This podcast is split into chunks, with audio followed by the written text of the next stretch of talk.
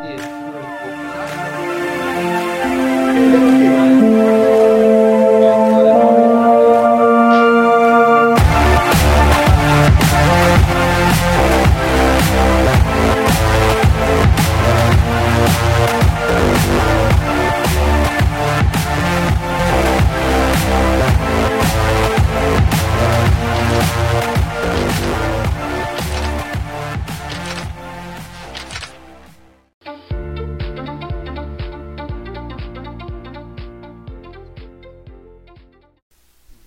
pessoal, começando mais um F5 Update podcast. A gente começou um novo trabalho aí, né, com o podcast. É uma forma muito mais legal de, de transmitir conteúdo.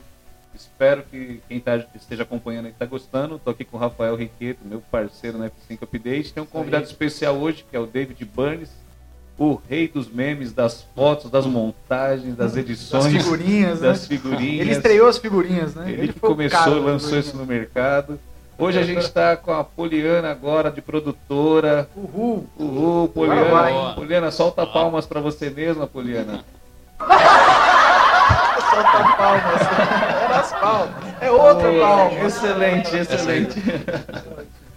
Então, sejam bem-vindos aí, espero que gostem hoje. Nossa entrevista aqui é com o David. E seja bem-vindo, David. Legal, muito obrigado. É uma honra estar com vocês aqui. E vamos embora. É isso aí. Isso aí.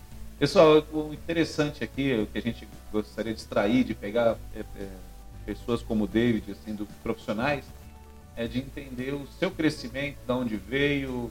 É, o David, eu conheço o trabalho dele, um trabalho excelente, né? David, o seu trabalho ele é artístico, né? Ele, ele, ele vai mais pro lado da arte, né? Se você encara o seu trabalho como, como apenas assim uma forma produtiva, eu acho que você perde, perde valor, né? Eu imagino que a fotografia, a edição em si, a criatividade de você tirar uma foto, né? Você pega o celular, o celular não, a câmera, vai numa poça d'água, dá uma girada, aquilo Inventa, ali inventa cenário, né? Inventa Enxerga cenário de não é, exatamente, né? Você pega uma. Onde eu tiraria uma porcaria de uma foto, você faz com que a- o ambiente fique lindo, tudo, né? Então, é uma arte, né? Sim. Como É. você encontra. Como é que você começou a encontrar prazer? Como é que você. Vou fazer, vou fazer fotografia encontrar o prazer nisso. Acho que o legal da, da- do meu segmento dessa da profissão fotógrafo é isso, né? A gente trazer algo, uma visão diferente daquilo que todo mundo vê de uma forma comum. Né? Acho que essa é a essência do nosso papel.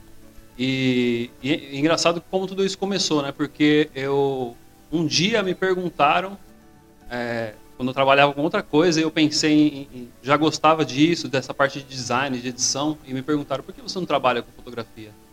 E aí me veio na mente que eu sempre fui o fotógrafo da família, do rolê. Sempre. Então, sempre desde a época de filme, eu sempre tipo queria comprar aqueles filmes, fazer foto da família Antes da máquina digital. antes da máquina digital, Não, nos filmes. a responsabilidade antigamente dos filmes era maior, né? Só É, tinha 24 o erro. pose, 36 no Só máximo. ia saber né? depois, né? Não dava pra conferir, né? A gente era obrigado a gostar das fotos ruins também, né? Porque revelava. Ô David, eu, eu vejo as, as fotos de família e eu não sei se era questão da minha família, que não tinha uma visão de fotografia, ou se isso melhora com o tempo, né? Com, a- com o celular, com as câmeras digitais. Por exemplo, a gente tem foto de família e como a gente não postava as fotos, né? Quem ia ver as nossas fotos era pessoas- álbum amigos, depois, né? né? Pelo É, álbum. pessoas né? íntimas, só pelo álbum. Então, eu falo, como que a gente tinha coragem de tirar uma foto com o quarto bagunçado? Hoje em dia, se eu for tirar uma foto daqui da minha esposa, tudo, ó, a bagunça ali, ajeita aqui, ó, um canto melhor. A gente tirava foto com o quarto bagunçado, com pouca luz, com a parede manchada, né? E não cabe mais isso, né? É, hoje em dia, né? Acho que justamente por essa questão de postar, de querer mostrar algo tudo bonito, tudo lindo, tudo perfeito. Pessoas que não são íntimas vão ver, né? perdendo. Perder um pouquinho essa, essa essência da, Essa dessa liberdade. bagunça, essa liberdade boa, né? De mostrar a bagunça, de mostrar E você natural. sempre foi o fotógrafo da família. Sim, do, do, do rolê. Quando saiu câmera digital, eu arrumei todo o dinheiro, tudo quanto é jeito de vendi as coisas, juntei dinheiro para poder comprar uma. Isso para lazer, eu nem conhecia nenhum Era Você da Olímpico? Era da Olímpicos? É isso que eu Não, eu tive, eu tive uma câmera da HP digital, da Nossa, HP. Você eu já nem começou com sei, uma boa. Você É, não mas- chegou a ter Tech Pix. mas é, não, não foi uma referência de câmera, foi- uma marca boa, mas de A câmera. TechPix a gente ninguém, ninguém tem, né? Todo mundo a mais vendida, mas ninguém tem ela. É verdade. Eu vi uma TechPix na minha vida no bazar da igreja. Eu nunca vi alguém mesmo com uma TechPix. É, mão. essa aí deve ter sido a, única. Então eu podia ter comprado pra. Eu já fiquei curioso, o que você fazia antes de ser fotógrafo? Qual que era É, eu atividade? já. Nada a ver com fotografia. Os mais opostos segmentos, né? Que eu já fui comerciante, já, já fui, trabalhei na área de informática, já fui motorista de, transporte de carga co- e passageiros, enfim, nada a ver com fotografia. É engraçado que eu fui fazer curso de técnico de manutenção de aeronaves, né? É, Traduzindo seria mecânico de avião. Mecânico de avião. para para ingressar na área e depois que eu- o curso estava para ser concluído, eu falei, ah, não é isso que eu quero para minha vida, não é isso que é, esse não é o meu caminho. Então, a minha pergunta sobre o que você fazia era exatamente para chegar nessa, né? É. Como que foi essa transição, né? Porque Sim. imagino que você tinha investido estudo, tempo, né? apoio de algumas pessoas para você começar uma nova fase. Foi isso. Então, eu sempre eh, fui para essas. Acho que até a ponto de do última, da última.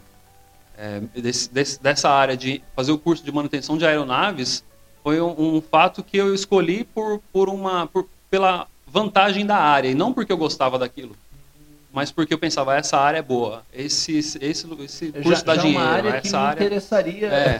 de verdade. Eu não encontraria prazer nisso. eu entrei pelo benefício da área, pelo crescimento, a, a área né, aeronaves. Depois eu percebi que né, não, é- não tinha nada a ver comigo.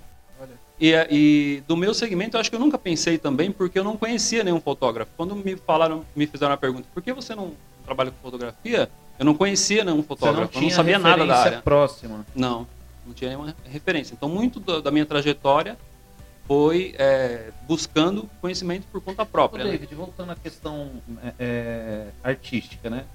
É, os fotógrafos que tinha antigamente, a minha referência de fotografia era o fotógrafo 100% comercial, que era o de casamento. É claro que tinha os fotógrafos artísticos, por exemplo, o cara que fazia foto para revista, o cara que filmava onda, praia, natureza, esses, mas era uma elite, né? Não, não, não tinha próximo da gente aqui da periferia, assim, um fotógrafo artístico, um cara que valorizasse ambiente, essas coisas. né? Eu até tinha, mas não era valorizado, talvez, né? Não, não próximo a gente, que eu lembro, né? Que eu vejo assim, né? Tinha, tinha um fotógrafo comercial. O cara ia lá, você contratava ele pro teu casamento, ele tirava. E, e eu lembro, tem um álbum de infância, que os caras vendiam na rua, né? O cara saía anunciando, ó, quer tirar uma foto do teu filho?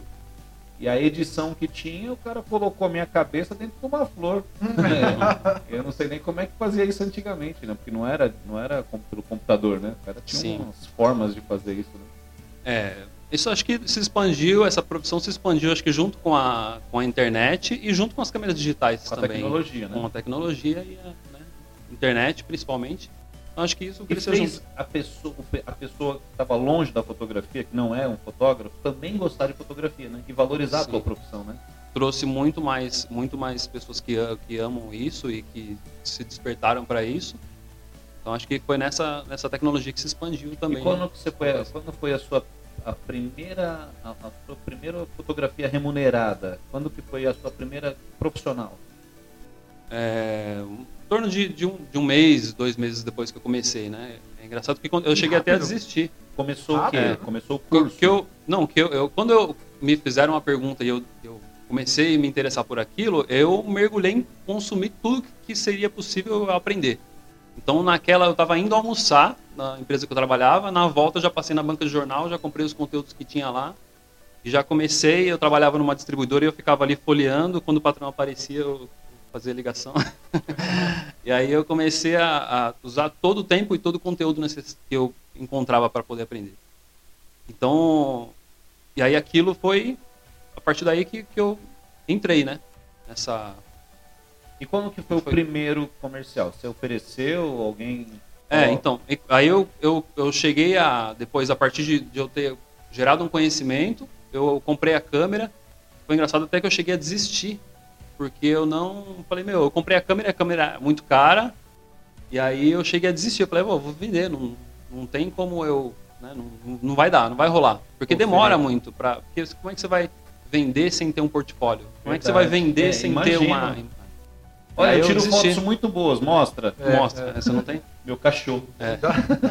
E aí eu anunciei para vender, apareceu um comprador minha. querendo comprar, falou, fechou. Aí, Mas foi algum enquanto- amigo? Como Não, foi na internet, anúncio de internet. Olha, Anúncio de internet, ele, o cara, não, eu quero. Aí, enquanto ele falou eu quero, chegou uma mensagem de um trabalho. Na última hora, Na última, uns 48 do segundo tempo. chegou Quando um eu tava para responder a mensagem do, desse, desse, desse comprador, Fiquei eu chegou o curioso trabalho. para fotografar o quê? Era um ensaio individual, feminino. Ensaio feminino. Que E legal. aí foi o primeiro trabalho. Entendi. Aí foi o primeiro, já remunerada, já deu um gás. É, já Aí já pra- deu- deu- pra mudou a visão fazer totalmente. né? É, porque aí a partir do momento que né, aquilo, eu fiz aquele primeiro e eu, e eu me apaixonei por aquele primeiro esse trabalho, pela, pelo desenvolvimento do trabalho, pelo resultado, e aí a partir dali foi, pegou embalo, né? Aí começou a ser comercial mesmo. Aí Sim. foi uma questão de captação de cliente. Sim. E uma dúvida, é, para cada trabalho, a partir desse daí, do seu primeiro remunerado, a cada trabalho, existe alguma coisa sua de olhar e falar, puxa, poderia ser melhor, poderia ter feito melhor, poderia ter feito, visto alguma coisa diferente? Ah, todos os trabalhos eu faço isso. Todos os trabalhos eu paro para uma análise para Crítica. É, todos os trabalhos eu paro, sento com a, com a Jéssica, minha esposa, e a gente, ó, isso aqui deu muito certo, vamos, vamos por essa linha, vamos continuar. Ah, isso aqui não deu certo. E pega tudo que não deu certo. De todos os trabalhos a gente para para ver tudo que, tudo que deu errado, tudo que pode ser melhor, para ir aperfeiçoando. Rafa, você que lida com profissionais todos os dias. É, ah, Eu sou casado com uma pessoa que tem uma- um senso crítico muito grande a respeito do próprio trabalho, né? Melissa também ela é artista, né? E, e aí eu fico sempre falando pra ela, pô, não encana, tá bom assim. Pô, não, ela fala, pô, essa música não tá legal. Falo, pô, tá legal pra caramba. O público sou eu, o público não é. Não, não são artistas. Quem consome não é artista, quem consome é o público comum. Não, tá bom pra caramba. Eu falo, não, não tá. Mas a grandeza de você se superar tá na crítica, né? Mas até onde ela é boa? Você, você trabalha com, com gente assim que é muito crítica e essas pessoas acabam não se travando às vezes também? Sim, sim, com certeza. Mas eu acho que a chave é aquilo que ele falou, né? Você vê, ele trabalhava com algo que talvez ele estaria pela grana, talvez por uma posição, mas ele faz uma virada para fazer aquilo que ama, aquilo que ele gosta, e toda vez você vai querer melhorar. Eu Sim. estava aqui sempre achando que o resultado das suas fotos era a capacidade de investimento nas novas, novas câmeras, né? Eu achei que era a câmera que fazia o seu trabalho, mas não, né? Tem um trabalho por trás aí, O né? Rafa só fez essa pergunta pra irritar. É, a- a- o equipamento ele é ajuda muito que a próxima, sempre tá de olho na próxima. Mas, Mas, achar ele, que o, mas não, Cê- não faz foto sozinho ainda. o David fez uma, Uma postagem. uma, uma trend esses dias, uma postagem, um meme. Ele, coloca a câmera em cima da, da mesa e fala, vai câmera, tira a foto. Ah, fa- falam que a câmera faz a foto boa, né? É. É Igual falam, por que não perguntam pro cozinheiro, né? Por que não falam que foi o fogão do cozinheiro que fez a comida boa? é Mas, mas acho que isso que é o ponto, né? Você vê, de fato, a câmera é boa. Você tem é, uma pessoa que talvez não tenha nem instrução para fazer uma foto, pode fazer uma foto boa. Sim. Mas esse senso crítico dessa excelência, de querer buscar. A gente estava na pista de skate uma vez, e aí um amigo nosso, Mistão, chegou, né? E, a- e aí a minha limitação no skate é, pô, meu skate é ruim, né? Ele, é, ele não tem um rolamento bom, ele não é uma qualidade, então é o que dá pra fazer, então não dá. Era a minha desculpa, era a desculpa perfeita, não dá. Aí ele pegou o meu skate que eu disse que era ruim e fez altos drops. Falei, cara, você acabou com a minha desculpa, cara, tá vindo bem. E outra coisa também era o surf. O surfista tem muito, principalmente o surfista paulista que não tá sempre na água, ele tá sempre culpando, sempre dizendo, ah, pô, preciso de uma prancha melhor, preciso de uma prancha melhor, pô, essa prancha aqui tá atolada, essa prancha aqui não vai. Aí você vai pro litoral, você vê a molecadinha surfando altas ondas com prancha quebrada. O moleque tava com uma prancha pela metade, dando aéreo, batidão, tudo. O mesmo equipamento, aliás, equipamento pior. Pior. Você pega um cara fera, ele vai pegar um equipamento ruim, vai pegar um celular e vai fazer foto boa que alguém com uma câmera boa, sem a capacitação, sem qualidade, e até sem criatividade não consegue, né? É. Fez lembrar de uma situação que eu vivi hoje no trabalho. Ah, aconteceu um, um erro humano dentro de um sistema e gerou um, um problemão para ser resolvido depois. E aí eu escutei a pessoa estava falando no telefone, justificando o problema que tinha dado, e ela falou o seguinte: falou, olha, é, o erro que está aparecendo aí para você é porque deu um erro no sistema. Opa! Foi um erro humano que gerou um erro no sistema, né? Porque foi um erro que aconteceu de uma pessoa que alimentou o sistema e gerou aquele problema. E eu acho que para equipamento, para tudo isso, pode ser bom o que for, né? Mas tem o investimento individual, da criatividade também, muito criativo. Eu tiro até pelo meu casamento, porque eu acho que parte do, do seu trabalho é fazer registro de sonhos, né? Coisas que ficarão, né, meio que eternizando ali enquanto a pessoa estiver Antigamente, né, quando tinha o álbum de casamento, era uma alegria receber familiares em casa, os amigos, mostrar álbum de casamento. Né? Hoje é uma alegria postar, uma alegria mostrar esses momentos. É, o David, o Rafa falou um negócio sério, né? Que responsa enorme você registrar um momento mais importante da vida das pessoas e depois. E único, né? É um e momento único, importante e único. Quer dizer, algum. o ideal seria que seja único, né? E aí você ter, ou como eu já vi acontecer muitas vezes, principalmente na, antigamente com os filmes antigos, né? A pessoa não ter e a pessoa às vezes chorar, falar, pô, não tenho registro do meu casamento, o fotógrafo perdeu tudo. Então antes mesmo até isso é uma grande responsa, né? Demais. É, eu costumo dizer que acho que depois dos noivos eu sou que fico mais tenso, tenso. também em todos em todos os casamentos, porque é, acho que chega a ponto assim no dia nas vésperas, na véspera eu não como comida diferente tento dormir bem, no, às vezes no marco. Tem o então, risco não, de ter um piriri. Por, isso, para eu não correr o risco de. Eu tento anular todas as possibilidades de eu estar mal no dia. Porque pode acontecer, né? É, eu começo o trabalho né? nas vésperas, de estar Verdade. bem para poder. Porque eu trabalho também com criatividade. Então tem a questão da segurança e de estar bem para poder. Estar bem com a mente. Né? Isso. Né? Estar bem para poder desenvolver e de estar. Muita coisa envolvida, é. né?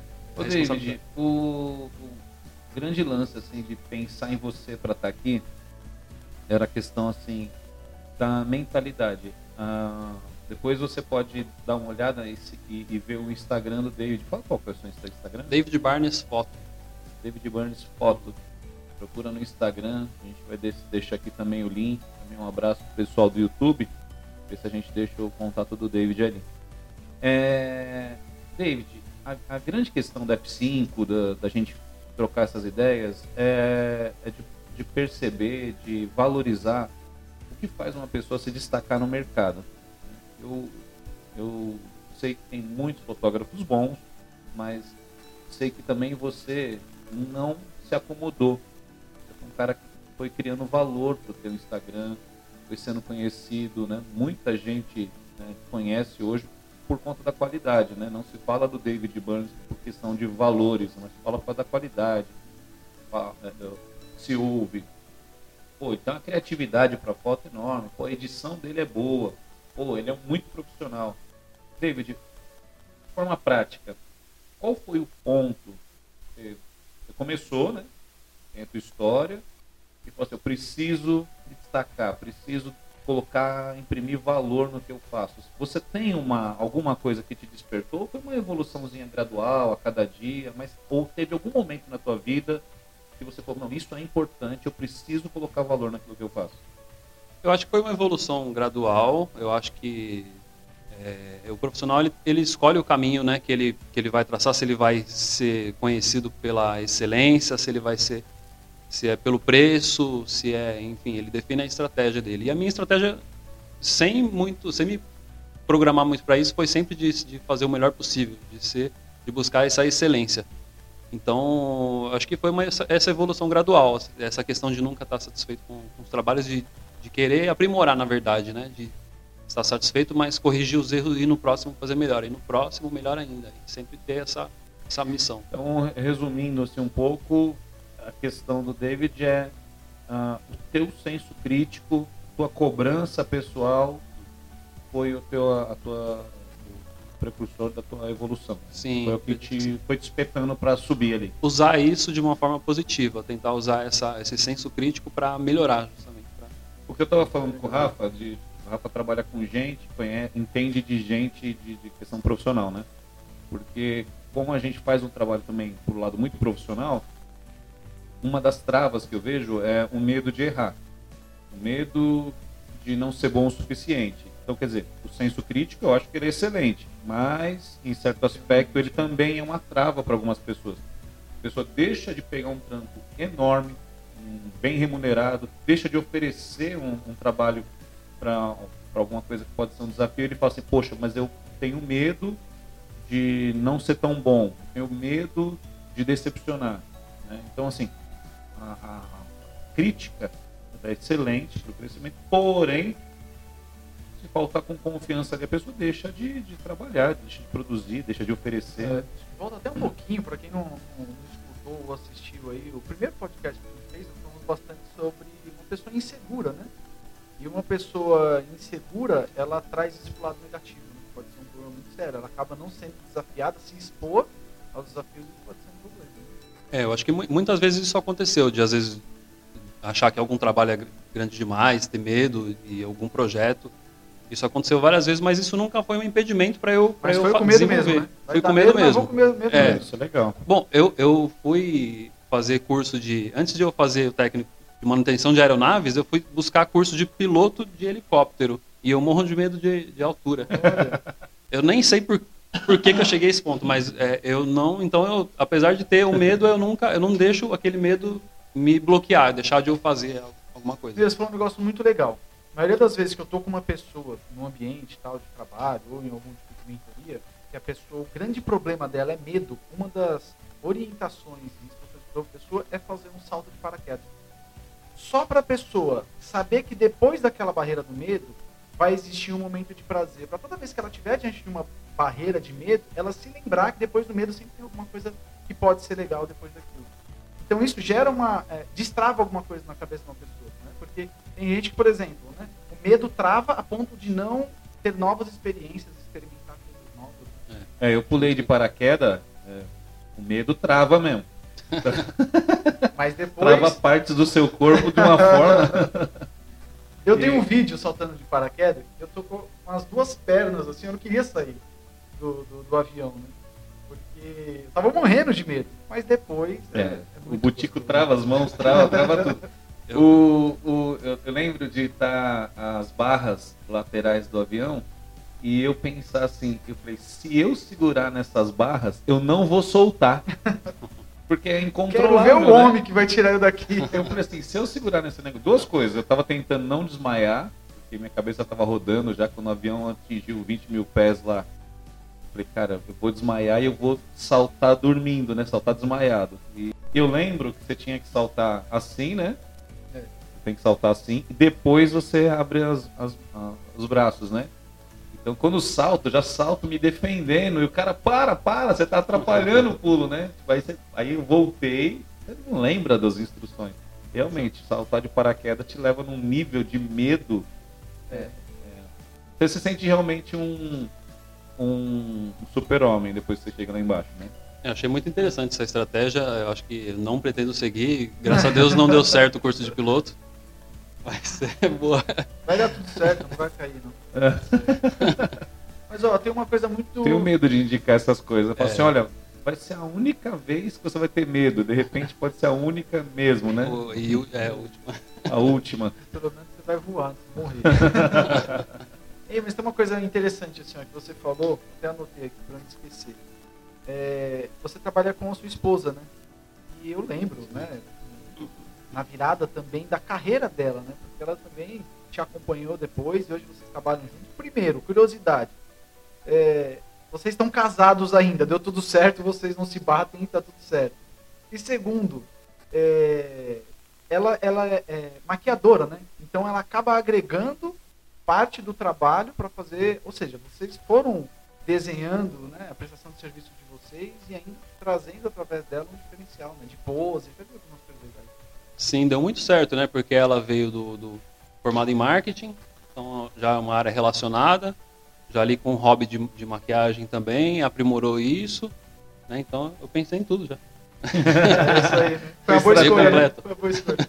Eu amei? Também. É, mas foi estratégia. Que da hora. E trabalhamos né, 25 horas por dia juntos e graças a Deus dá muito certo, a gente se dá muito bem. E isso flui, acho que agrega muito. Né? A gente costuma dizer que a, a gente une o, o, meu lado que acaba indo muito pro técnico com a sensibilidade feminina que ela tem e, e isso somando dá uma força gigante pra gente. David, você, você se sentiu uh, algum momento assim, falou, pô, o que eu estou fazendo aqui? Você falou desse senso, senso crítico seu. Mas é, em algum momento você falou assim, pô, meu trabalho tá, tá legal, não preciso evoluir mais, vou ficar por aqui mesmo, né? Ou até uma questão assim é, financeira, de meta, de sonho. Não, meu trabalho vai ser cada vez melhor, eu vou cobrar cada vez mais caro, eu vou fazer trabalho cada vez mais sofisticado. Você tem isso, essa, essa ambição? Sim, existe essa é, desejo, essa meta de sempre fazer, né, alcançar trabalhos maiores, melhores, né? A gente, a gente, eu estou sempre acompanhando o trabalho de muitos fotógrafos e a gente sempre acha as fotos dos outros melhores, né? Isso é, também. Sério, tem isso é, também? Tem isso do... também, assim, a gente às vezes pegar porque a gente olha aquilo, a, a, a, algumas. Quando a gente olha o trabalho dos outros, a gente vê só coisas positivas, né? E quando a gente olha o nosso trabalho, a gente se cobra. Então, acho que isso também existe. E aí, isso também faz a gente querer fazer trabalhos melhores. Quando você é crítico, acho que é igual você pintar uma parede, né? Você pintou uma parede, você sabe, a parede está bem pintada, você sabe aonde você deu uma borradinha. Quando você for olhar para aquela parede, Parece que aquele ponto que você uhum. sabe vai chamar mais atenção. Mas quem olhar de fora Sim. não vai prestar atenção exatamente naquele ponto, né? Mas como você é crítico, você sabe, né? E você fica incomodado com aquilo. Isso né? que eu acho que é legal, né? Quando você tem essa medida certa. Porque você sabe que você poderia ter a mais. Ter ido um pouquinho mais daquilo que você poderia ir. Você sabe que você podia ter entregue um pouco mais. Mas isso vai ser um problema para te colocar para baixo e achar que todo mundo faz melhor do que você, né? É, é você com você mesmo. Né? É. E aí, nesse tempo que. É... Você, pergunta e já dá a resposta, né? Você é, uma... ah, é, é, é, é completo. É, é completo. É completo. Aí ele e pergunta e dá a resposta e a pessoa fala. Concordo. Mas pode responder. Então, né, e nesse tempo acabou gerando, às vezes gera uma zona de conforto, né? Foi o que eu senti é, a gente percebe, acho que, que tava numa zona de conforto. A gente às vezes não percebe que tá numa zona de conforto, mas depois que a gente sai dela, a gente Verdade. percebe que tava numa zona de conforto. E eu percebi isso recentemente, né? Que é, acho que com a dificuldade financeira, o aperto, a, a, os eventos que a, a, pandemia acabou trazendo, é, despertou para a hora que você começa a sentir aquele aperto, começa a sentir as dificuldades dos eventos mesmo uh, dos, dos, trabalhos, e aí você começa a, perceber, analisar todas as estratégias. Isso você aconteceu comigo. Foi quando você começou a dar mais até valor para as mídias sociais, né? Sim. O David estava então. contando que no primeiro ano da pandemia, ele tinha uma reserva, falou, não vou me apavorar. Mas aí quando ele viu que demoraria mais tempo do que ele imaginou, pô, preciso despertar, né? Foi até o tempo que você começou a investir mais e trabalhar melhor com as redes sociais. É, praticamente assim, o ano de 2020 para mim foi tranquilo. Quase, quase, esse quase primeiro um ano foi tranquilo pelas reservas que tinha. Depois que a situação apertou, aí eu comecei a sentir, comecei a analisar com o que, que eu poderia fazer. E aí eu comecei a perceber como eu tinha, estava na zona de conforto em diversas áreas. Né? E, e, aí eu comecei a, a, o próprio Instagram, Instagram achava que o certo que eu precisava só postar e, e, e pronto. Eu postava ali a, a, foto e pronto e já era. E depois eu descobri como aquilo é, como aquilo é complexo, como existem estratégias, como a, a finalidade de cada função e como eu poderia melhorar a minha edição. E, e acho que quando eu comecei a, a ver resultados na, na, transformação, nas novas estratégias, aí aquilo começou a me dar mais vontade. E hoje eu quero comecei a fazer cursos, né, para aprimorar e eu percebi que eu tinha dado uma estacionada no crescimento. Percebi que a zona de conforto me fez dar uma estagnada no, no, avanço, no crescimento. Quando eu fiz o, comecei a perceber é, o que as, as, estratégias que eu podia é, alcançar né, com, essa, com, essa, com esse cenário de dificuldade que a gente está vivendo, e aí eu comecei a encontrar ali possibilidades de, de cursos e, e, encontrar ali crescimentos que eu tinha deixado estagnado. Então, é, quando eu comecei a ver resultados em, em, a partir dessas, dessas estratégias, eu comecei a ver resultado aquilo começou a me motivar. Então, acho que também os resultados né, nos motivam a, a buscar mais. A, meu, então, eu percebi como é que eu né, fiquei tanto tempo numa zona de conforto, como é que eu e nessa minha área, como muitas, né, o crescimento, o aprendizado, ele é, ele é infinito. E você acha que a, o, o, que gerou a zona de conforto foi, colher, foi os bons resultados, né? Tipo, tá, tá colhendo, tá dando certo, acaba não prestando atenção, né? Sim. Acho que você tinha falado um pouquinho tempo atrás, né? É, e ah, não sei se foi sobre a zona de conforto que você falou assim, né? Quando você sai, ah, foi sobre, você sai dela que você percebe que você estava lá, né? Sim.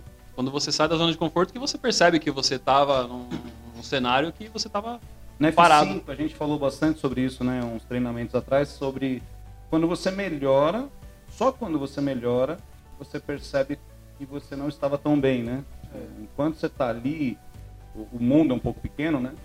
Mas isso também isso é perigosíssimo, né? Talvez você não esteja tão bem quanto você está, né? É importante fazer uma, uma, uma reflexão. Por exemplo, até uma pessoa que está tendo sucesso, né? Que o David estava num momento de sucesso, né? As coisas estavam indo bem, né? Estavam indo bem. Né? E foi engraçado que eu, é, eu teve um comercial que rolou nesses tempos de, de, pandemia que eram de uma, algumas máscaras, né, que as pessoas usavam e na máscara tinha uma palavra escrito com um, algo que, que, que ela fez, na, que, que ela cresceu na pandemia. Então uma tinha máscara, fiz o curso de inglês, aprendi, inglês, Nossa, comecei a tocar violão, um comercial legal assim, de, né, da esperança do, de, do, que é algo de bom eu, que aconteceu eu cresci na pandemia. Na pandemia. É. Ô, Rafa, a F5 veio na pandemia, né? Exato. E é, é muito legal isso que você está dizendo, né? Porque em alguns cenários eu só consigo sair de uma zona de conforto quando eu experimento alguma desconforto. Alguma coisa que acontece ao redor me coloca um desconforto e aí me motiva a sair. Né? E também tem uma frase que a galera usa o tempo todo, né? Que a vida é feita de escolha. É claro, a vida é feita de escolha. Mas, na minha opinião, a vida também é feita de metas. Porque se você não traça metas e não aproveita os resultados que essa meta vai te trazer, você se motiva e você. Foi o que aconteceu com você. Né? Não entendi, Rafa. A, a, a vida é feita de metas. Você diz assim, para não cair na Nas... tentação da zona de conforto, Isso. é importante que eu fique sempre me colocando metas. Isso. Por exemplo, ele falou que a cada resultado foi motivando ele. Então ele foi definindo alguns objetivos, algumas metas aí, e foi vendo resultados. E cada resultado foi motivando ele a aprender mais, a buscar mais. É o que a gente mais, fala sobre as pequenas mais. conquistas, né? Comemorar as pequenas conquistas, né? Para estar tá sempre se motivando. Mas aí a pessoa, por exemplo, no caso do David, ele estava indo bem, ele estava tendo resultados, e vamos supor que não tivesse o fator pandemia. Então era provável que ele não tivesse criado nenhuma mudança positiva na empresa dele de fotos, né? Então vamos supor, não teve pandemia, ele continuou vendendo, as coisas estavam normais para ele e você ele diz não, não, não, talvez não mexeria nas coisas, não, não. time que se ganha é, não se, não se, mexe. mexe. É isso que se diz, né? Mas é ruim, a gente entende isso. Uh, você acha que a estratégia para uma pessoa não cair na zona de conforto é estar tá sempre colocando metas? As metas podem te forçar a estar tá sempre indo além. Sim, por isso que eu acho que a vida, de fato, ela é feita de escolhas. Mas às vezes eu tô, vou tomar escolha não porque eu quero, porque a situação me forçou. Tem escolhas que eu preciso tomar por sobrevivência, né? Sim. Agora a meta, eu penso, eu coloco essa meta dentro de um objetivo, né? Eu dou tempo para ela. Então eu não fico no deixa a vida me levar. Eu estou fazendo um tempo trabalhar a meu favor, né? Então acho que é feito de escolhas, mas algumas escolhas eu, eu, eu preciso tomar simplesmente por sobrevivência. Agora a meta me ajuda a continuar. A, a meta, por exemplo, ela pode ser financeira ou pode ser um crescimento da empresa, tipo de é, setores, eu vou, vou expandir para outros setores, eu vou ter uma, uma, receita maior. Aí tem até essa definição do que é meta e que é objetivo, né? Porque o objetivo é onde eu quero estar e a meta é o que eu vou fazer para alcançar o objetivo. Então pode ser financeiro, pode ser de comportamento, pode ser contratar pessoas, pode ser ter maior visibilidade, aumentar a quantidade de seguidores, pode ter estar aqui na F5 Update fazendo podcast com a gente, né? que deve ser muito uma participação ilustre sua aqui com a gente. Deve ser muito Ô David, é, você está crescendo no, no, Instagram, trabalhando melhor essa área, está tendo resultados disso. Ah, é, mas assim, eu, eu, tento trazer aqui para o lado prático da coisa para quem está ouvindo a gente. Ah, não adianta por exemplo, você bombar no Instagram e de repente você ter 100 mil seguidores do dia para noite. Isso, isso não te traz resultados financeiros, né? Você, se você tiver crescimento constante, imagino que traga mais clientes. Se caso você for para 100 mil seguidores, isso, isso é bom ou só traz volume e teria trabalho para administrar tudo isso? Então, algo que eu aprendi bem nesse, nesse exatamente né, nessa questão é que o número de seguidores ele não, não representa tanto o, os, os, seus resultados, porque ele pode ser de seguidores que não estejam exatamente interessados no seu trabalho ou que vão é, finalizar, que vão ser realmente um, um comprador um do seu consumidor. Um consumidor do seu produto. Então é, existe uma algo que eu que eu que, que é como níveis de consciência. Existem níveis de consciência. Então existem aqueles é, seguidores que não têm uma consciência de, do que você vende ou de que ele precisa do seu produto ou do seu serviço. Então, é, você, quando você faz um sorteio, por exemplo, no Instagram, você vai atrair um monte de gente que quer o prêmio do seu sorteio, mas que não necessariamente estejam interessados no seu produto ou serviço.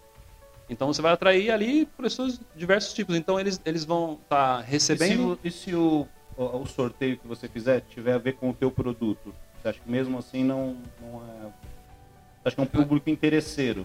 Exatamente. Pode não ser um público, público pagante, que é. valoriza a qualidade. Pode ser que, é, que aquele público, com o tempo, você pode tentar ensinar para eles a aumentar o nível de consciência deles, que é de nível zero, de não saber que ele, qual é o seu produto ou que, o que eles precisam do seu produto ou serviço. E aí, a partir, aí ele passa a entender, né, a partir do seu conteúdo. Por isso a importância de você é, postar conteúdos úteis que vão ensinar eles a respeito da sua área. David, foi você que nichou o teu trabalho para casamento ou foi natural? Foi indo para esse essa esse segmento? No meu no, no, início assim o que a minha meu meu, meu intuito e meus primeiros anos na fotografia foram com ensaios. Eu tive estúdio durante alguns anos, então eu era fotógrafo de estúdio, amo esse ambiente. Mas aí, com o decorrer dos anos, é, eu acredito que Deus assim me direcionou a mudar para a área de casamentos, para família. Você gosta? Sim. E né, foi uma adaptação assim, porque eu já estava ali bem engajado na área de nessa, nos ensaios, no estúdio. Tinha feito centenas já de ensaios no estúdio e aí eu tive que sentir que eu tinha que direcionar, sentir da parte de Deus que, tinha que, que era aquilo que Deus tinha preparado para minha vida e eu segui e deu tudo certo, né?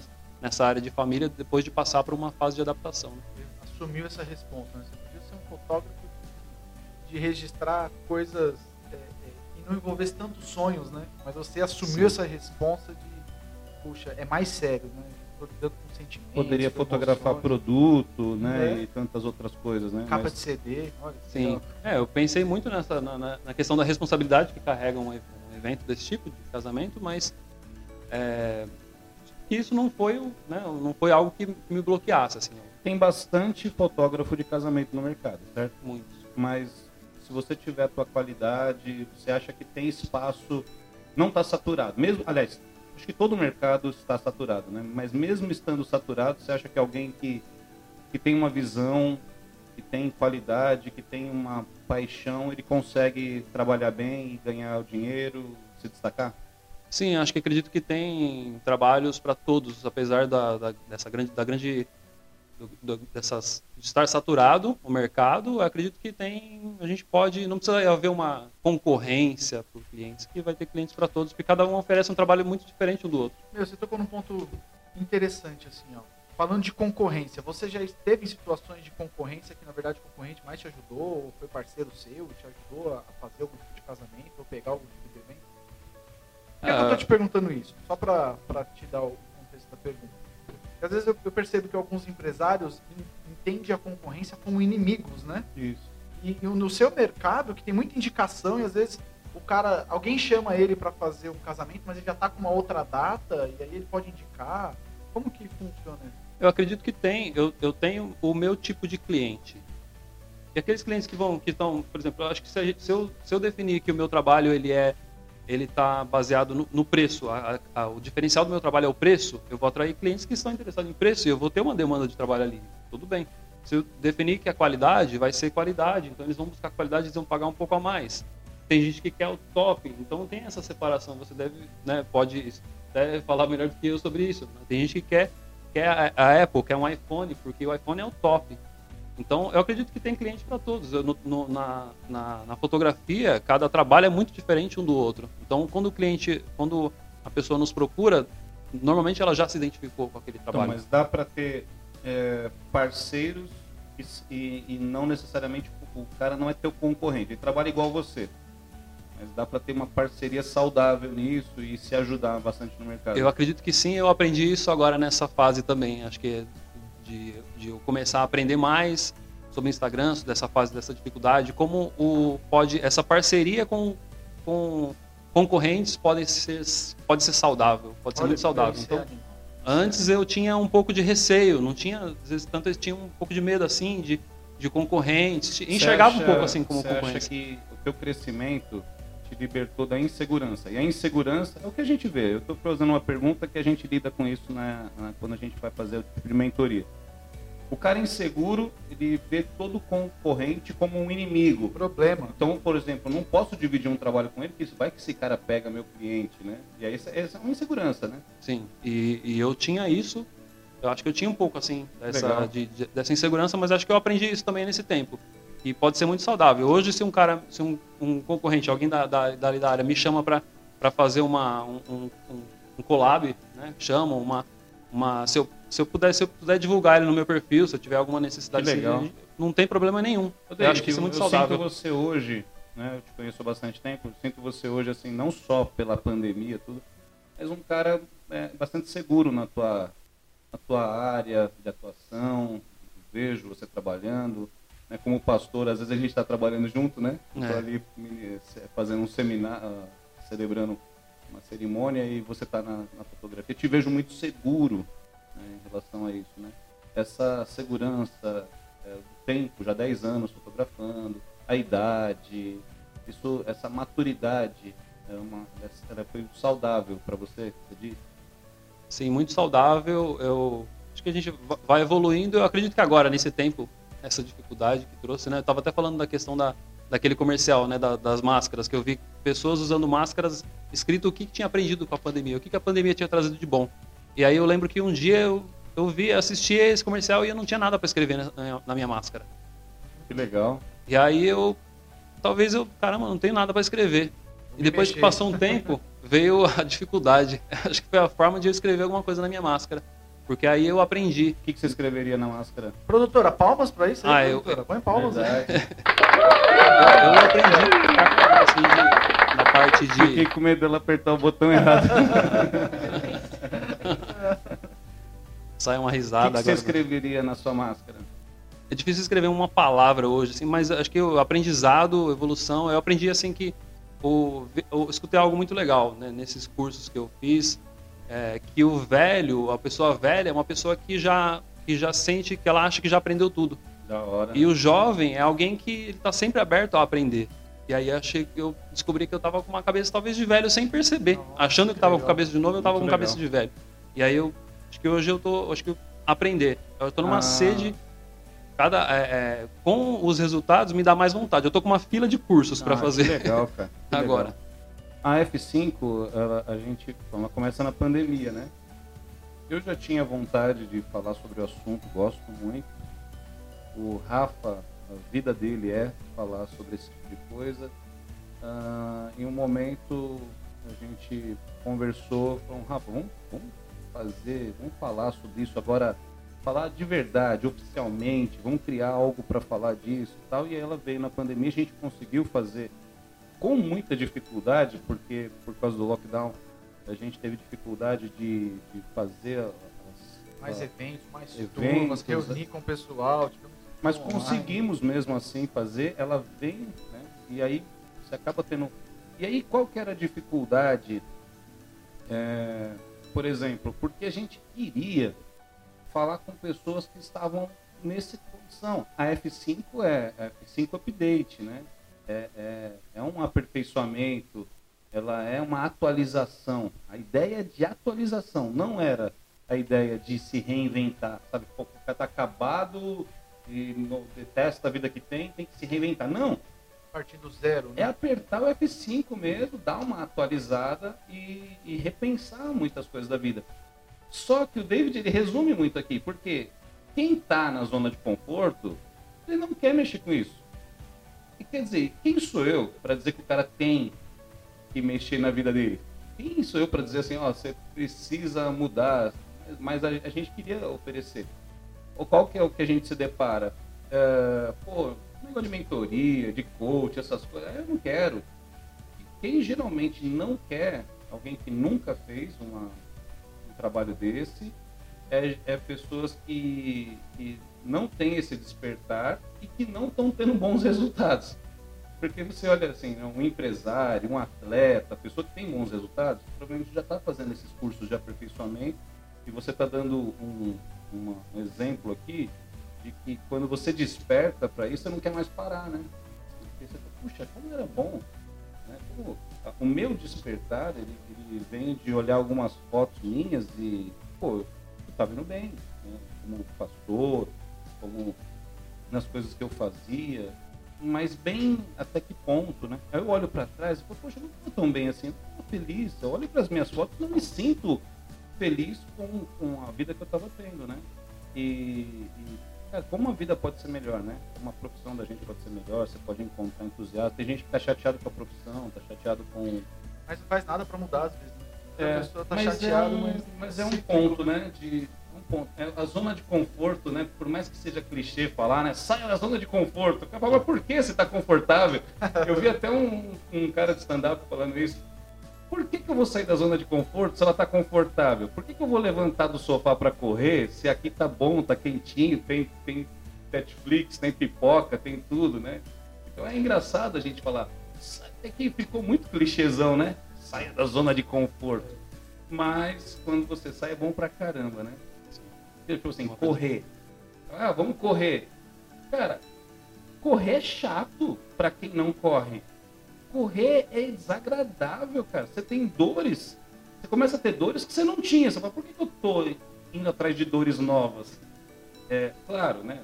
São os benefícios da saúde.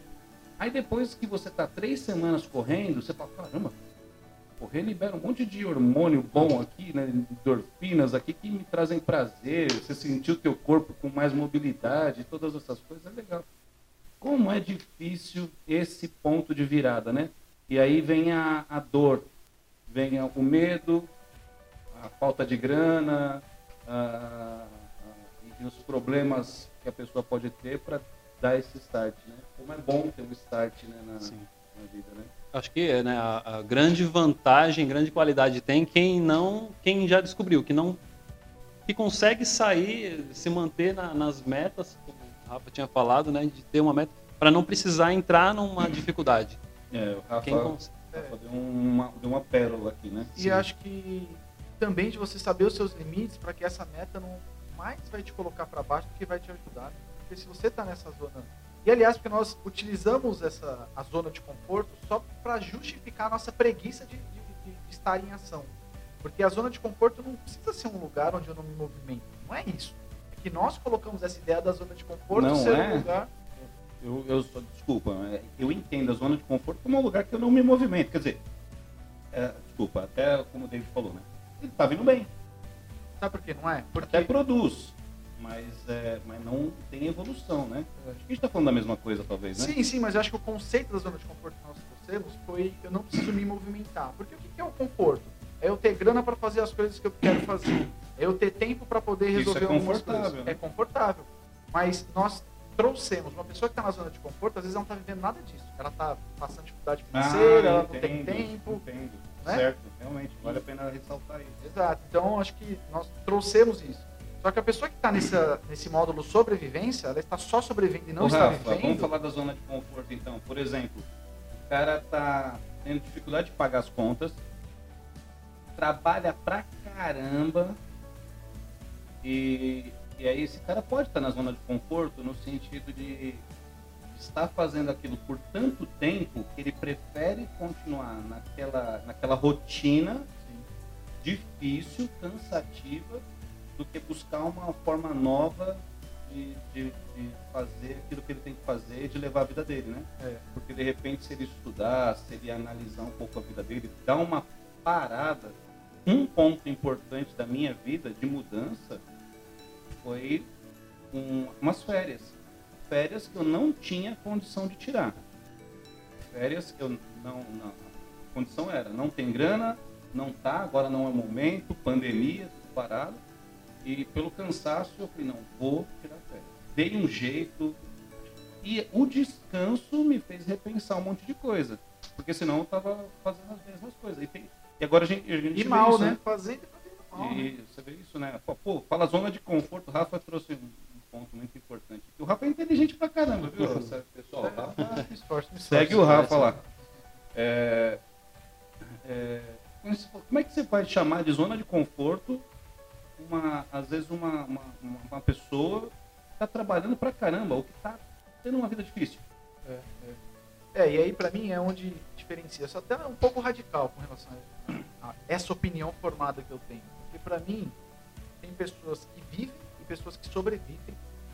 E para mim, uma pessoa que ela está vivendo uma zona que é uma zona desconfortável para ela, mas ela justifica estar na zona de conforto para não se mexer, ela está sobrevivendo. Agora você pegou a pessoa da zona de conforto e colocou ela na zona de depressão. Calma, vai devagar, pega leve. Vem para vem para F5, a gente está aqui para ajudar isso, exato, mas é, Caramba, é, é um é, mercenário. Né? mas é necessário ter esse choque para a gente poder despertar e entender se o ciclo que eu estou vivendo, bom, você acorda, é só olhar para sua rotina. Você acorda, faz exatamente as mesmas coisas, o seu salário dura até o, o, quinto dia útil depois daquele dia que você recebe, e você nunca consegue fazer é, nada de acordo É o que o Robert Kiyosaki da, do, Pai Rico, Pai, Pobre. Pai Rico, Pai Pobre chama de corrida dos ratos, né? Isso. né? Você trabalha para pagar conta, trabalha para pagar conta e tem mais dívida e trabalha e paga conta. E você nunca vai conseguir sair um período de férias para trabalhar a sua, a sua capacidade criativa, para pensar nas possibilidades de sair dessa zona de conforto. Entendeu? Então, assim, é um risco. Você tá, é um loop. Você tá vivendo um loop. Por isso que eu ouso dizer que é mais uma sobrevivência do que aproveitar a vida, viver a vida, fazer criar tempo. Bom, o, o lance do David é, legal foi que você não precisou, né? Foi um choque, você não precisou necessariamente sofrer, né? Você, opa, antes de antes da água bater na bunda, antes do desespero, você começou a ter atitudes positivas em relação a isso, né? Você percebeu que as ferramentas estavam próximas a você, né? Eu, as, o aperto financeiro, né? O aperto financeiro me trouxe Mas esse, esse impacto. Você assim. chegou assim. a ficar apertado mesmo? Ou antes de, de passar algum aperto mesmo, você conseguiu dar uma virada? Você chegou a ter uma chacoalha? Não, não cheguei, não chegou a, assim, a faltar, mas deu um grande aperto de, de saber, será que, eu, será que esse mês eu vou conseguir pagar as minhas contas? Será Assustou. que, será que, é, sim. Assustou bastante com família, né? Quando você Filho tem pequeno, pequeno, você a, acho que a, a, responsabilidade é muito maior, né? Um pai de família, ele, ele oh, tem ali pai uma... de família, oh. tem, carrega nessa responsabilidade muito maior de provedor do lar e essa hora que você sente que ela apertou e aí é acho que esse foi um gatilho, ponto né? que pra gente que está trabalhando com isso, que está tá se dedicando para tocar nesses assuntos, foi sozinho, né? O papo foi sozinho para esse lado. Né? Então, acabou sendo muito interessante mesmo. Uh, David, tem algumas coisas que eu queria ver aqui. Só, é, a gente falou sobre zona de conforto, falou sobre o, a, a, tua, a tua ida para. Foi importante, né?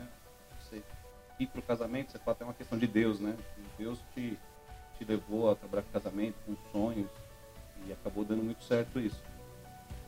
Aí a Poli fez uma pergunta aqui bem legal, que é como que é para você tipo, lidar com públicos diferentes? tipo, classes sociais diferentes, é, gosto, né? Você tem, assim, pessoas de bom gosto que quer o seu trabalho e pessoas que... que Nível de exigência, talvez. Exigência menor. Chatice, talvez. É, tem gente que é mais exigente, tem gente que é menos exigente, são públicos diferentes, classe social diferente. Você lida bem com isso, com essas diferenças? Sim, eu, a gente, eu tento atender assim, o máximo possível de, de, desse público, porém ciente de que uma parte deles eu não vou atender, que não é tanto para mim. Um, talvez um, um, um, que procura, que tem uma classe super alta, muito, classe muito alta, ou, ou, enfim, tem público que pode ser que eu não atenda, mas eu, né, eu defini ali uma faixa de público Isso médio. Isso aqui assim, vem, vem, até junto com uma outra pergunta que a gente estava conversando antes, da, antes da, da, do podcast, que é bairro. Né? A gente, uh, você está num bairro, um bairro pessoas mais simples, assim, né? Bairro da periferia. Só que o teu nível foi subindo. O teu nível foi subindo. E você falou para mim, não, não precisei sair do bairro para subir o meu nível, para ter um trabalho de excelência, para oferecer a minha qualidade aqui também para as pessoas do bairro, né? Porque existe um certo menosprezo com, com a questão do bairro, só que o pessoal do bairro está prosperando, está indo bem e às vezes vai consumir de outras pessoas, porque o, o, a, a, o cara do bairro, às vezes, ele, ele fala, não, aqui não vale a pena colocar um restaurante bom. Aí ele vai colocar um restaurante bom, às vezes num bairro mais nobre, mas o público do bairro sai daqui do bairro para ir num bairro melhor comer. Né? Quer dizer, tem aqui, a gente está aqui em São Paulo, né? Para quem nos acompanha de outros estados aí. E de é, outros países, né? Porque de outros países, nos Estados Unidos. Nos Estados Unidos. é, o podcast teve um, um, respaldo legal aí. Uh, a gente está aqui na, em São Paulo. A gente está aqui, o David mora, a gente está aqui na, na, na, zona leste de São Paulo, o David mora aqui, por exemplo. E a galera da zona leste vai em, em bairros mais nobres. Eu mesmo, quando era solteiro, que não era crente, a gente ia para bairros mais nobres, como Vila Madalena, tem alguma diferença, né? E voltando a você, senão me perco aqui. Você quis ficar, você falou, eu quis ficar. Foi uma, foi uma opção, não foi falta de opção, foi uma opção, né? Sim, quando eu tinha o estúdio, eu percebi que é, muito, muita gente, 80% do público vinha do outro lado de São Paulo.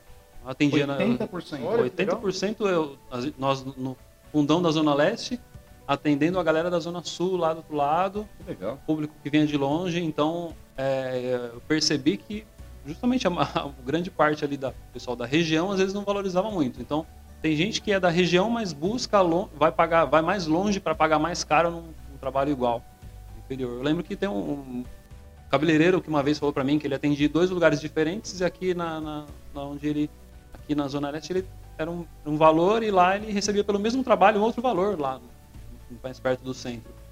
Então tinha gente que preferia ir lá para pagar mais caro pelo mesmo trabalho, porque saía daqui para ir. Às Agora, vezes mais longe. Com, com o home office, com a internet, você não deve atender mais pessoas no teu, no teu estúdio aqui é, presencial, certo? Hoje... Recebo alguns clientes para reuniões, né? ainda faço algumas ainda reuniões. Tem. Só que a, a, pandemia também trouxe isso de, de outra estratégia boa que foi a reunião online. Trouxe esse universo online que eu não aceitava, que eu não adaptava antes. Não tinha. A... Eu também não. Então. Eu pensava. adaptações que vieram para. Eu falei disso esses dias. Na sexta-feira eu tive duas reuniões com, com pessoas de. gente de fora de São Paulo. Então, trabalhos que eu fechei de fora de São Paulo, que se fosse, se não fosse, se fosse antes da pandemia, eu pensei como é que eu teria atendido esses clientes. Eu não teria atendido eles porque eu não, não, não oferecia o online. E economia de tempo, combustível, você pode oferecer seu trabalho muito mais agora, né? Dá para ir muito mais além, sabendo usar, né? E, e agora mais, também porque tua, as tuas redes sociais estão tão, tão mais, mais é, vistosas, né? Então, quer dizer, o cara já acompanha teu trabalho pelo Instagram, já pode ter uma noção da qualidade do que ele pode esperar de você, faz a reunião online e só vai se ver no dia do casamento, do evento. Sim, exatamente. Então, é, teve essa estratégia. Então, essa questão é que do bairro agora, então, diminuiu muito mais ainda. Diminuiu bastante. Eu tinha a intenção de, de mais bem localizado quando né, o meu, meu raciocínio era outro, então eu tinha a intenção de estar bem localizado para oferecer um, o endereço como um diferencial porque eu também tinha a cabeça daquelas pessoas de que o bairro estava desvalorizado, que fosse para um bairro mais valorizado seria mais. Mas aí eu, eu, eu, percebi, eu entendi que eu tinha que trazer a valorização para o meu bairro. Comecei a ver outras empresas, outros comércios que é, valorizavam o bairro. E aí eu pensei, meu, acho que a gente tem que trazer essa valorização para o bairro, senão isso também nunca vai mudar. Então, acho que isso foi algo saudável e deu certo, assim, a gente de pensar de dessa bola. maneira. Sabe que é legal? Rafa tá cansado, hein, Rafa? A pandemia. Não. A Dá pandemia dois trouxe. café pro Rafa. A pandemia trouxe muita coisa ruim. Um monte de coisa ruim. Mas olha quanta coisa legal que aconteceu na sua vida, né? Dentro dos seus negócios, dentro do momento de pandemia. É que é complicado a gente, a gente ter, quer ser muito respeitoso, né? Como você vai falar, né? Das coisas boas que a pandemia trouxe, se alguém perdeu alguém querido, então você fala assim, cara, nada de bom compensa. Mas a vida é assim, né? Você tem, você tem situações ruins, ou você vai crescer com ela, ou você vai Isso. paralisar. E né? vai ter mesmo realmente... o tempo todo, né? Vai ter mesmo o tempo todo situações Não, é, é, que, é como a gente fala da guerra, né? Quer dizer, a guerra ela é maligna, ela é ruim. Mas a evolução tecnológica que a gente se beneficia hoje veio da guerra, né? Então, quer dizer, a, a invenção do transistor, das placas de circuito impresso, tudo isso vem da guerra. A guerra é boa? Não. A gente poderia ficar sem o transistor e ter paz e muita gente não ter morrido? Sim. Mas a gente, apesar de tudo, colhe os benefícios. A, a grande lição que fica é: bom, você está passando por um momento muito difícil na tua vida. Ou você vai aprender com ele, ou você vai se levantar e então, traçar outras estratégias, ou você vai morrer. E como, como se diz, né? Aquilo que não nos mata fortalece é uma, é uma máxima, é uma verdade Cara, você tá apanhando, apanhando, apanhando, apanhando, apanhando. Ou você vai ser uma vítima disso, ou você vai aprender a bater, ou você vai aprender a lutar e vai começar a capacitar, né? Entender. David, você se considera, eu sei que você ainda é muito jovem, ainda tem muita coisa pela frente, mas por ter começado do zero, ter um estúdio hoje bem visto, você se considera um vencedor? Acredito que, que sim, Acredito que sim, mas não. Acho que é uma, uma vitória a cada dia, que amanhã será uma nova, sim. uma nova conquista. Mas acho que de tudo que eu busquei, acho que os objetivos foram concluídos. Você assim, quer dizer eu, que você é, ainda foram, tem metas muito altas. Tem metas. Né? Eu aprendi hoje com o Rafa que tem que trazer novas metas, que a gente Excelente vai se alimentar disso. Então... Que legal, David. David, é muito legal ter você aqui. Quero te agradecer mesmo. Você é o primeiro de muitos convidados aqui. Quero te, que a gente poder trazer você de novo depois de um tempo e você falar, olha só, né, o quantas coisas acrescentou, como está né, o nosso nível de, de alcance, olha tudo que a gente já evoluiu daqui, que eu creio que vai continuar fazendo. O seu nível de excelência vai te levar até lá. Obrigado por você estar com, com a gente aqui nesse tempo. Né, agradecer agora que a gente tem uma produtora, a Poli, ela já veio até com um ajudante. Ah. Valeu, Rodrigo, por dar essa força pra gente aqui também. Valeu, Rafa, meu parceiro. Valeu eu mesmo de estar aqui. Obrigado, meu Jesus, por estar sempre dando oportunidades pra gente fazer coisas novas. Obrigado, pessoal que está assistindo a gente aí. Cara, como é legal fazer esse podcast, principalmente nesse formato de papo. Espero que vocês gostem e sei lá que seja importante de alguma forma para vocês. É... E até aprendemos com o David aqui, porque gosta do que ele faz e trouxe resultados. A gente está amando fazer podcast aqui, sentar Muito e trocar melhor. ideia.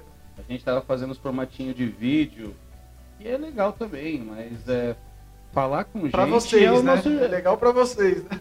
É, para nós, falar com gente é o que a gente se dispôs a fazer na vida, né? Eu sou um pastor, o Rafa é um master em RH, recursos humanos, graduado, pós-graduado, MBA, Blaster. Master, Blaster, Ultra. O David é o ultra fotógrafo da, da David Burns Estúdio de Fotografias Entertainment. Eu costumo dizer que eu sou o melhor da minha rua, né? Porque ela acha que não tem outro, por enquanto, então. Você é o melhor fotógrafo entre nós aqui também. É, não é só de lá, não. Gente, Mas, é... o David também, você pode contratar o David também. Aliás, segue o David na, nas redes sociais, falar de novo aqui. David Barnes Foto. David Barnes Foto. É, e também, se você quiser, é o maior memeiro que eu já vi na vida. Ele tem pastas e pastas dos amigos, faz sacanagens incríveis aí, com edições. É um perigo, David é perigoso. Aí é hobby, Aí é hobby né, David? David, obrigado. Hobby vingança. Muito legal. Acho que né, essa pandemia trouxe muitas dificuldades, como a gente falou, mas acho que é um tempo da gente usar isso a nosso favor. O que, que a gente pode fazer para para usar esse tempo. De repente, as pessoas que tiveram um pouco mais tempo com a família, em casa, como é que pode usar isso? Usar o método online, esse mercado que mudou, a gente acompanhar. É, agradecer vocês aqui pela oportunidade, vocês que são referências para mim e que estão aí se doando para também é, agregar valor e capacitação a outras pessoas, então isso aí é sensacional. Agora eu estou vendo enxergando um pouquinho melhor, né? Depois de passar dificuldade, apertar, de como isso, de como isso tem valor, assim. Então, agradecer demais vocês. Show de bola. Da hora. Pessoal, obrigado.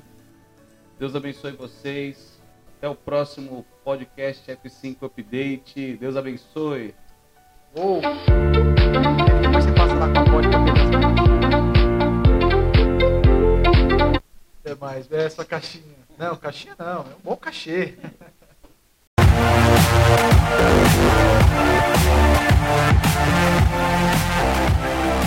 Fechou.